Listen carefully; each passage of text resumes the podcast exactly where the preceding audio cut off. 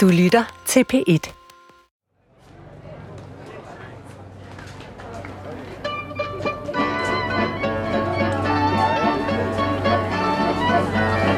Da Steven Schwartz, radiolegenden, og min faste samarbejdspartner på den tid og jeg, om morgenen nærmer os båden, der skal sejle os fra San Marco-pladsen ud til konferencecenteret ude på Lidoen, stranden i Venedig, står vores DR-chef nede på båden og fægter med armene og råber, i har vundet! I har vundet! Steven Schwartz jeg kan dårligt tro vores egne ører, men den er god nok.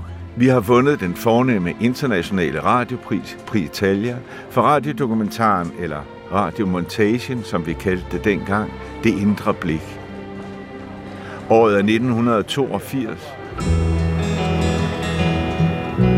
Det var sådan, jeg startede afsnit 1 i denne serie med et gyldent øjeblik i Venedig, hvor efter jeg rullede tiden seks år tilbage, tilbage til 1976, hvor jeg første gang gik ind i radiohuset på Rosenørns Allé på Frederiksberg, og nu, syv afsnit senere, er vi atter frem i 1982.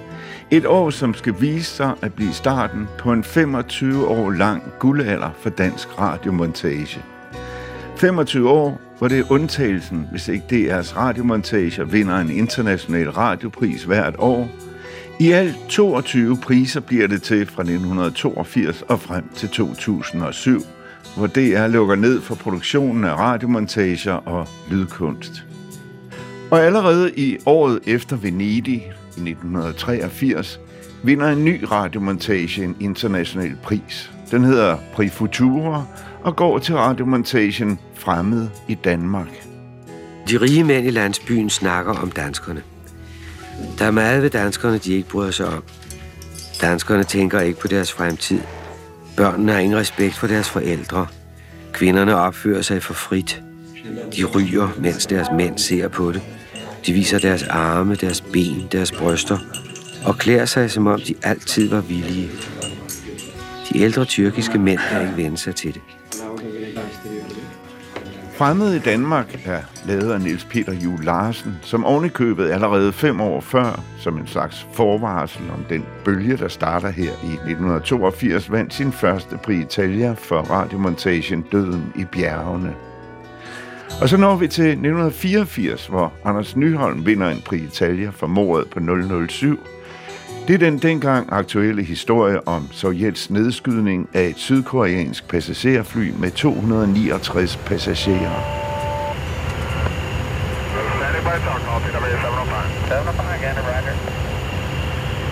007 nærmer sig ubehørligt et af Sovjets vigtigste militære områder, hvor civile fly intet har lavet. Kun spionflyene færdes hjemvendt. Fly, der krydser dette område, kan blive beskudt uden varsel, står der på navigationskortet. Fly, der krydser dette område, kan blive beskudt uden varsel.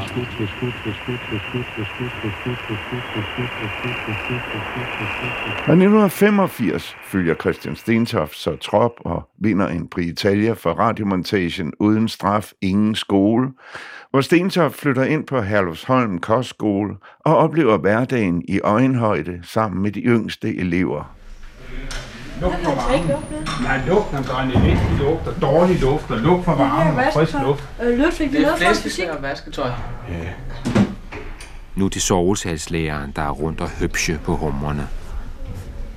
Hvad lavede du i 6. time? Det er nemlig det, jeg lige siger. Det er fordi, Hvad lavede du i 6. time? jeg var heroppe. Hvor skulle du have været? Biologi. Hvorfor var du ikke til biologi? Fordi jeg, jeg, havde, jeg havde ondt i maven, ondt i hovedet. Hvorfor Så- meldte du dig ikke hos din lærer meldt fra? Jamen det, jeg ser også træt, men han troede, det var til kuh, jeg sagde det. Du skal sige det til din lærer, du skal ikke sige til en kammerat. Ja. Du har undladt en time, du bliver hjemme i weekenden her. Ikke noget spejderlejr med dig. Nej, nej. Færdig slut. Ja, et ganske særligt og benhårdt miljø. Og det samme kan man sige om det miljø, radiomontagerne skabes i på den tid, selvom der bestemt ikke er tale om fysisk vold og magtudøvelse, men snarere at tale om et miljø, hvor indre og ydre forventninger til montagefolkene vokser i takt med, at antallet af de fint indrammede prisdiplomer på gangene i DR vokser. Og det er så oven i købet kombineret med den smerte, der ofte er forbundet med at skabe kunst.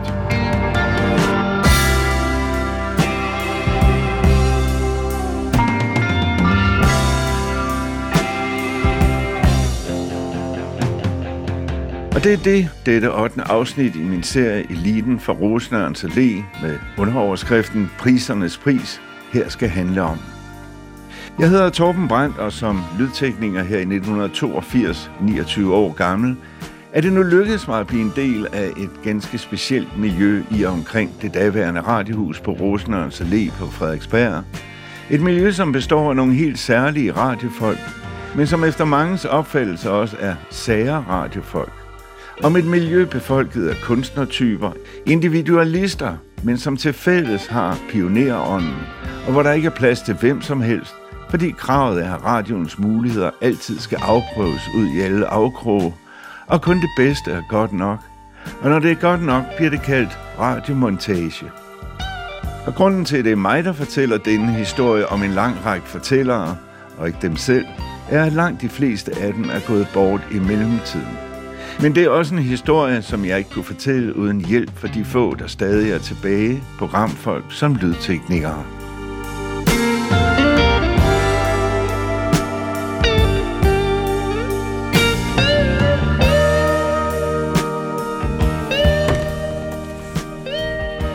En lille klip fra radiomontagen Det Indre Blik flyvemaskine. om Palle Fø, der har mistet sproget efter en hjerneblødning. Jamen, det øh, var... Ja, Her et forsøg på at samtale med hans datter. Kunne... Øh, ja. men... Øh, niks. Nej, Nej, nej, nej. det er en flyvemaskine. Ja, Men det, det er Ja. en lidt mærkelig Ja. flyvemaskine. ja.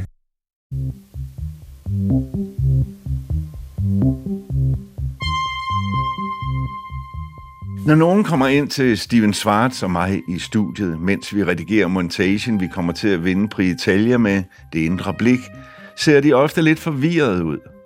Der kommer jo ikke en lyd ud af højtalerne, som der jo altid gør i et radiostudie. Og det eneste, den besøgende ser, er to mænd med store sorte hovedtelefoner på. Det indre blik kan nemlig kun redigeres på hovedtelefoner, fordi den er lavet med såkaldt binaural lyd, 3D-lyd, og den 3D-effekt kan man kun høre, når man lytter på hovedtelefoner. Men vi er heller ikke særlig interesserede i at få gæster. Vi er totalt fokuseret på at se, hvilken lyd vi kan skabe ind i hovedet på lytterne, og alt andet er forstyrrende. Den eneste undtagelse er, når en af vores døtre kommer på besøg. Dem har vi nemlig fået et særligt forhold til i den forgangne sommer, når vi indimellem havde den med i vores reportagevogn, som vi kørte landet tyndt i, for at lave en serie, som vi kaldte Sommerlyde. Og sådan er det, når vi arbejder sammen. Vi isolerer os, og det får mange folk udenfor til at opfatte os som arrogante. Men dem Steven Schwartz i særklasse forsøger at undgå, er de andre, der laver radiomontager. Med mindre der er tale om kolleger, som man har et mentorlignende forhold til. Og sådan har mange af de andre i miljøet det også. Der er en uudtalt konkurrence mellem de fleste af dem. De har hver deres stil og hver deres beundreskare, og alt andet er forstyrrende. Men særligt forstyrrende altså de andre montagefolk, som jo har samme håndværk og derfor let kan gennemskue hinandens eventuelle svagheder, eller har en anden stil, som de selv synes er unik og bedre end de andres. Og det er ikke altid lige køn, når temperamenter støder sammen, som her, hvor et ungt upcoming talent, Ole Borndal, sammen med lydteknikeren Janos Fløsser, møder Steven Schwartz. Jeg har klippet i lang tid med Janos på den montage. Og øhm, Steven Schwartz, som jo var en af de helt store kanoner, som jo nærmest var en gud, kom tøffende ind. Han lignede sådan en forvokset lemming. Rund med to ben under. Og kom ind og lyttede sådan til noget af det. Og syntes, det lød helvede til. Og jeg var jo ganske ung, og jeg blev simpelthen så smadret af den der arrogante lortereplik, han lige skød ud af sidebenet. Og forsvandt bare igen. Det var ikke sådan noget med at tilbyde sin hjælp, eller det var bare sådan ind og aflive det. Og så blev den færdig, og både Jan og jeg var meget, meget stolte af projektet. Og da Ole Borndal møder Niels Peter Juhl Larsen, udvikler det sig til en regulær hanekamp. Der sad jeg så på et tidspunkt og lavede et eller andet, hvor jeg tog noget hæftig musik, noget punk eller et eller andet ind imellem nogle interviews. Så det larmede meget, og så kom Niels Peter Jule Larsen ind pisse sur og spurgte, hvad det der var for noget. Så sagde jeg et eller andet provokerende til ham.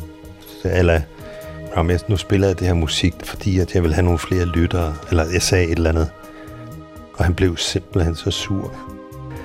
Og den nød jeg et eller andet sted at fyre den af til hans øh, introverte, øh, akademiske øh, kunstneriskhed. Så på den måde var jeg ikke... Jeg havde ikke de der flakkende øjne, som nogle af de der... Men, men jeg beundrede jo deres lidenskab. Altså, Til gengæld har vi lydteknikere det lidt nemmere. Når jeg ikke arbejder sammen med Steven Schwartz, klipper jeg jo på kryds og tværs af afdelingsskæld for alle mulige andre programfolk. Og selvom vi jo er med langt ind i redigeringsprocessen, er det jo ikke vores værker og navn på plakaten, så vi opfattes ikke som trusler, som konkurrenter. Vores udfordring er til gengæld, at vi arbejder sammen med meget følsomme sjæle, når vi isolerer os sammen med dem. De var jo alle sammen særlige, ikke? Om man må sige. Altså, øh, og hver skulle håndteres på sin måde, ikke? Og det, Siger Knud Ebbesen, lydtekniker i Kultur- og Samfundsafdelingen. og der er det øh, oplagt, at de havde jo alle sammen brug for sådan nogen som os. Altså, de havde brug for teknikere. Ja, de har brug for os. Men hvad skyldes så denne følsomhed? Det har min gamle kollega fra Kultur- og Samfundsafdelingen, Egon Clausen, et bud på. På et eller andet tidspunkt, når du er i gang med en kreativ proces, så kommer du til et punkt på vejen, hvor du må vælge. Vil du følge den vej, som er den letteste, så kan du godt få succes i verden, og det går fint, og der kan du komme i billedbladene og alle mulige ting. Men vil du følge den vej, som eksistentielt set er den rigtige, så skal du vide, at det kan koste. Det kan koste venskaber, det kan koste ægteskaber, det kan koste forhold til de nærmeste, fordi du bliver simpelthen nødt til at gå din egen vej, hvis du vil hen til det sted, hvor du ligesom bliver påbudt at gå. Når man er i den proces, så ved man godt, du bliver ensom, og det bliver du nødt til at være, fordi du går hen nogle steder, hvor andre sådan set ikke kan følge dig og ikke være med. Og så sidder du der i din ensomhed og forsøger at nå ud til dine omgivelser og fortælle, hvad det her det handler om. Og jeg tror, at al stor kunst opstår, fordi der er nogen, der vælger den hårde vej. Men det er ikke bare montørerne, der ligger i konkurrence. Også de tre afdelinger, der producerer de fleste radiomontager, holder øje med hinanden. Stort set var det isolerede miljøer, som konkurrerede. Siger Knud Ebbesen. Øh, både om ressourcer og om hvem der nu skulle sende et program til Pritalia og sådan noget. Ikke? Altså, og jeg tror også, at man i virkeligheden så lidt skævt til hinanden, ikke? og det blev så til, at man gav øh, Islands Brygge den der karakter af, at jamen, det var sådan noget fornem kunst med stort K, ikke? og Kultur- og Samfundsafdelingen, de, de synes selvfølgelig, det var det var så dem, jeg hørte til, ikke? og vi synes selvfølgelig, at det vi lavede var det allerbedste, ikke? fordi det var sådan samfundsrettet overfor øh, og inddrog folk, ikke? og det var ikke sådan noget med, at man bare kiggede på folk. Og så BU, det var jo sådan en legeplads derude, ikke? Og... Altså, ja, der var konkurrence, fordi vi mente faktisk, at de var lidt stivnede. Siger Stefan Samsø Petersen fra Børne- og Ungdomsafdelingen. Så øh, vi mente, at vi øh, kunne komme med noget andet. Plus, at vi var stærkt optaget af den genre. Altså, det var simpelthen, altså, det var det fedeste, at kunne komme ud og lave en sådan nogle sammenhængende historier. Der var ikke meget samarbejde mellem forskellige programafdelinger siger Allen Christensen, producer og lydtekniker i teater- og litteraturafdelingen på Islands Brygge. Det var også derfor, at man til sidst samlede montagekræfterne fra forskellige afdelinger i en gruppe, som blev til montagegruppen. Og det der med montagegruppen, ja, det vender vi tilbage til lidt senere.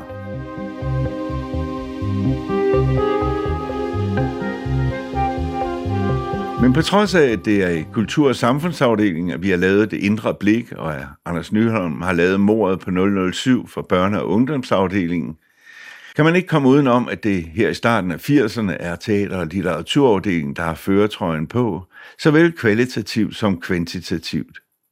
Det er den afdeling, man finder radiomontagestjerner som Christian Stentoft, Niels Peter Juhl Larsen og Per Bratvad. Men selvom de jo alle er meget talentfulde, så er det i høj grad deres redaktør, han hedder Viggo Clausen, der er garant for, at deres talent bliver fuldt forløst. Det er ham, der er kongen, og dermed i høj grad er det hans fortjeneste, at der kommer så meget originalt prisvindende indhold ud for den afdeling. Peter Christiansen, som ellers var kendt for aldrig selv at sige noget til en mikrofon, beskriver i sin tale i anledning af, at han får Krygerprisen i 2004, sin ankomst til Viggo Clausens afdeling, teater- og litteraturafdelingen.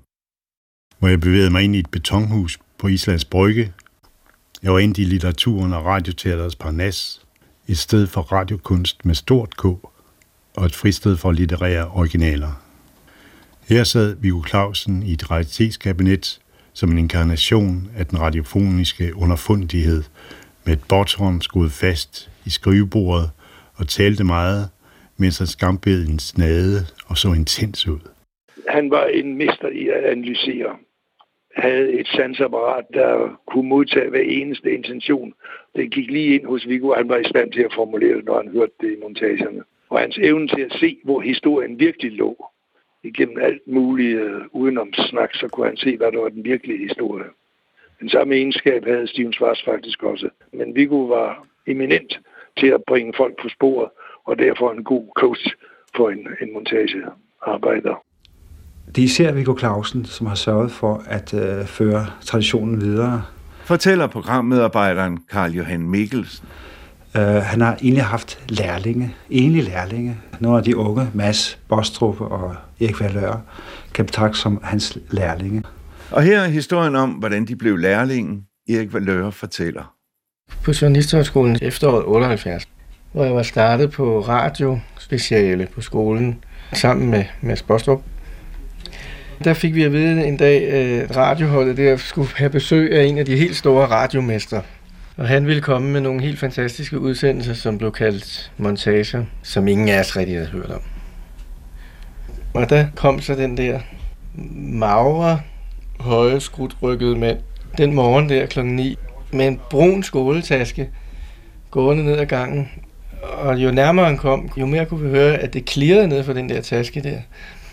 Men det lå han så ikke anfægtet af. Han gik ind, og så gik han op til kateteret, og så pakkede han tasken ud. Nu, jeg tror, den bestod af 5-6 uldøl, tror jeg det var. Det var et eller andet, altså det rystede virkelig folk selv der i 70'erne, hvor vi var lidt mere flippede. Folk, de kiggede virkelig på det der. Han, han var fuldstændig uanfægtet, og så tog han så også 5-6 store spol op med, med en times montage på hver. Og så spillede han Santana-udsendelsen. Han har lovet at skrive Og han har lovet at skrive af den seneste i en årtier lang perlerække af Viggo Clausens egne montager. Her i samarbejde med Annette Johansen, fortællingen om to pur unge pigers tur i byen og på hotel med verdensstjernerne i bandet Santana under deres koncertbesøg i København. Først så, så synes jeg, det var sådan lidt pinligt, ikke? fordi altså, så blev jeg lidt generet igen, da, da jeg var alene med ham, ikke? fordi når man er to, ikke? og så man ikke er særlig god til engelsk, ikke? så kan man bedre klare sig, ikke? men så når man lige pludselig står der alene. Ikke? Og når vi kunne høre en udsendelse, så han lever sig fuldstændig ind i det, og sad og nærmest sådan ligesom en dirigent. Og så det var sådan lidt pinligt, ikke? Når, da han begyndte at snakke til mig. Så og spillede med, og munden bevægede sig. Gebrokken engelsk. Han måtte altså undskylde, men jeg var ikke særlig god til engelsk og sådan noget. Det var ikke alt, jeg kunne sige, vel? Men han udstødte små lyde. Jeg prøve så godt jeg kunne, ikke? Men der var heller ikke noget. Han var vældig sød og sådan noget. Så han kunne helt klart udsendelsen fuldstændig uden noget. Blev vi enige om, at vi skulle drikke den flaske rødvin, som, som de havde med der. Og så tog han så en slurk øl ind imellem. Så drak han den op, og så fik vi skålet og sådan noget, ikke? Og så kendte vi altså hinanden lidt bedre, ikke? Så var der ikke nogen problemer mere, vel? Vi var vildt fascineret.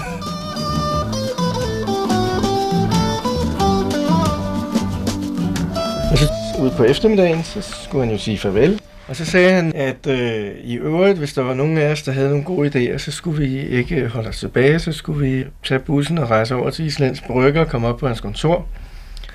Og det var masser af mig, så de eneste to på det hold, der tog alvorligt. I 70'erne, så begyndte de unge dokumentarister at myldre frem. Og hvor det blev Vigus rolle som rådgiver og analytiker af montagen, at han fik sin største betydning. Kontoret i sig selv, det var ligesom en mærkelig, surrealistisk hule. Hylder med bånd fra loftet ned til gulvet, og, og så var der reoler med alle de der små, mærkelige figurer, han havde samlet. Sådan nogle gummiuhyrer fra tykgummipakninger, sådan, som hang på en eller anden dingenot, han havde stået. Og så var der det der billede med nonnerne, som masser af mig altid sad og kiggede på. En nonne, der sidder, og så har hun en maskinpistol liggende i skødet. Og så sad Viggo over i vinduet, hvor han havde en båndoptager stående, og så tog han hovedtelefoner på, og så spolede ind et eller andet sted. Og så kunne vi sidde og kigge op på nonnen med maskinpistolen og studere hans øh, ansigtsudtryk og høre nogle af de udbrud, han kom med. Og den oplevelse kendte alle, der arbejdede for Viggo Clausen, ikke mindst Christian Stentoft. Man kunne se på Viggo, om han kunne lide det med det samme, selvom han ikke sagde et ord. Men hans aura, hans udstråling var så voldsom, hvis man kunne mærke, at han, ikke, han, han kunne ikke lide det. Ikke? Og man selv var sikker på, at det ville han kunne. Han lyttede jo så intens på stemmer. Altså, han nogle gange sagde han noget, øh, som var ret utroligt. Det var ligesom trylleri, han kunne fortælle dele af en persons natur og sind og, og baggrund, udefra at sidde intenst og lytte 10 minutters råbånd. Og han skulle helst et eller andet sted kunne lide folk. Vi kasserede en montage engang, hvor han simpelthen ikke brød sig om en mand fra Valby, han ikke kunne lide. Og det var ikke, fordi han sagde noget galt, eller udtrykte grimme ting eller sådan noget. Han synes bare, at der var et eller andet. Man blev vred, aggressiv. Altså, når man gik derfra, man havde lyst til at smække med døren, og, og, og, og, og, og, og når man gik hjem, så, så sagde man aldrig mere, jeg holder op, det er den sidste montage. Så vred kunne man være. Men det var fordi, at han havde dybest set havde sagt noget, man godt kunne se var rigtigt. Og masser af mig har engang researchet en, og det vil altså også sige, lavet en hel del interviews og forstyrret mange familier, hvor vi havde en idé ud fra en annonce. Jo, jeg tror faktisk, det var Vigos egen idé, at vi skulle følge sporet efter alle de øh, swimmingpools, der blev solgt i Danmark med overgang. Sådan nogle hjerteformede swimmingpools, der blev gravet ned i folks haver, og så skulle vi rejse rundt til de der mennesker, der havde den der romantiske drøm om eksotisk pool i baghaven. Men vi fandt aldrig den røde tråd. Og til sidst så slog en beklagen ud med hånden, og så røg bånden op på hylden til de andre forliste montage. Vi havde arbejdet tre måneder på det. Og dengang var der jo freelancer til. Vi fik jo ikke en nikkel for det.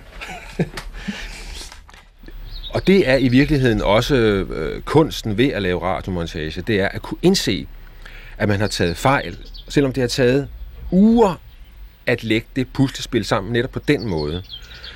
Det sværeste, det er i virkeligheden at bryde det op, den der mosaik, og tænke den helt forfra. Det er svært. Og der kunne Vigo altså, han havde evnen til at få en til at blive så gal, at man, at man havde så meget aggression over for ham og stoffet og sig selv, at man simpelthen smed det af helvede til, og gik på druk, eller hvad man nu gjorde i nogle dage, og så satte man sig hjem, og så sagde man forfra. Når Viggo blev glad, jamen, så levede han sig helt ind i det, og det, det kunne være sådan noget helt uventet noget også. Vi lavede en montage om urmager nede ved Brøndby Strand, og der var mange sjove og gode ting, og det kan man stadig tale om syv år efter. Jeg har mødt ham over ved slagteren, og han kunne hjælpe mig at nævne det igen. Den der scene, hvor Hubert og Line går nede på stranden og smider sten Hubert! Hej. Jeg har fundet en flot fjer her. Ja, den er fin. Den tager vi ned i lommen. Hvordan skal sådan nogle sten? Skal de være helt flade, eller? Og den er meget flad. Prøv at slå smut.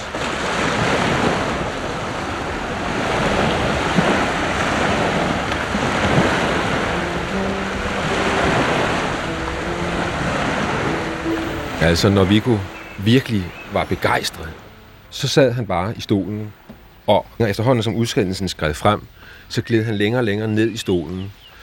Altså, jeg husker en gennemlytning, vi havde, det var en, en montage, jeg lavede sammen med Erling Christensen øh, om mafiaen på Sicilien. Da vi var færdige, der lå Viggo nede på gulvet og rodede rundt. Hans skovmandskjorte var røget op af, af, af, af pluderbukserne, Og han lå med pipen i munden.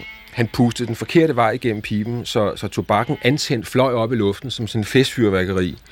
Og så lå han og rodede rundt nede, uden sko på, og da udsendelsen var færdig, så, så rejste han sig op, og han havde pibesovs og spyt i skægget, og øh, så kom han hen og kyssede mig, kyssede Erling og omfavnede os. Man blev rost langt, langt, langt op i, i himlen. Og når, øh, om eftermiddagen, efter sådan en gennemlykning, gik ned og afleverede montagen i båndarkivet, så var man virkelig meget lykkelig og trællende glad. En af Viggo Clausens store kvaliteter var, at han kunne kombinere jobbet som redaktør med at undervise sine freelancere. Og det faldt ham ikke svært at forklare, hvordan man laver en god radiomontage, i og med, at han, om nogen, var en af opfinderne af genren, og var den, der var bedst til at sætte ord på tingene, som vi hører eksempel på her i et sjældent radiointerview med ham. Den der radiogenre, der hedder montage, startede med at skulle kombinere flest mulige ting, mest mulig musikunderlægning, mest mulig afveksling. Og langsomt koncentrerede man sig mere og mere om, hvad stemmen i en situation kunne give. Jeg er fantastisk uinteresseret i at høre folk blive udspurgt om deres meninger om livet, eller blive spurgt om, hvor højt eller hvor langt, eller hvor gammelt en eller anden ting er. Jeg er interesseret i at få placeret øh, det menneske, de mennesker, der optræder i udsendelsen, i en situation, som man i sin fantasi ser vedkommende for sig, og så lader det gå løs.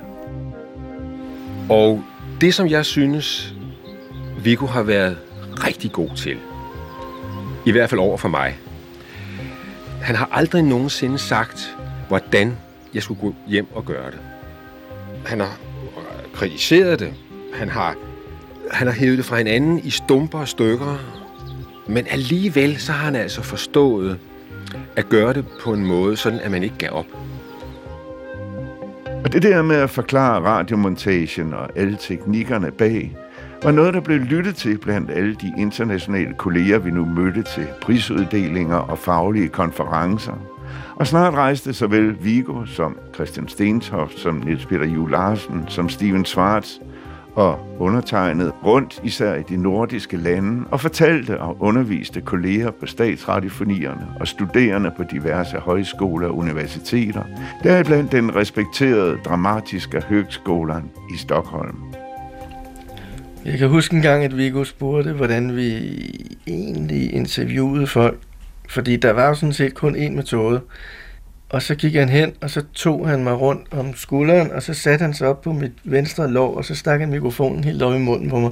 Og så sagde han, sådan interviewer man folk, sagde han. Så sagde han, okay, så er de ganske vist lidt generet de første 10 minutter, men når det går over, så suger mikrofonen. men det var jeg altså for blufærdig, så det var masser også. Sådan kunne jeg altså ikke interviewe.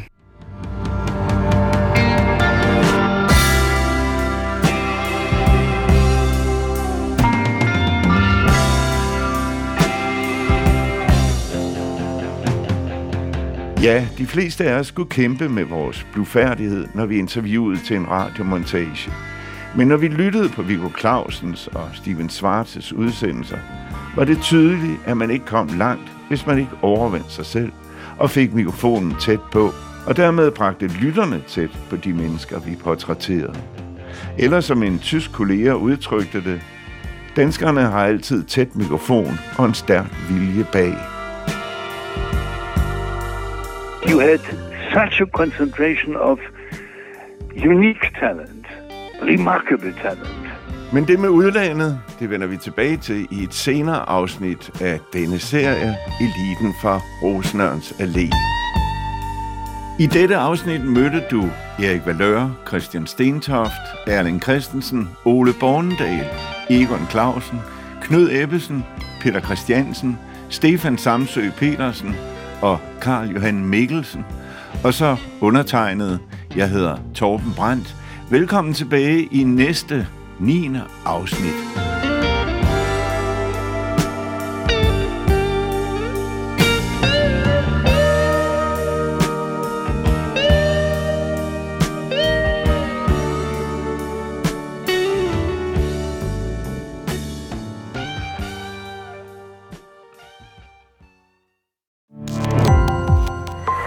Opdagelse i alle DR's podcast og radioprogrammer. I appen DR Lyd.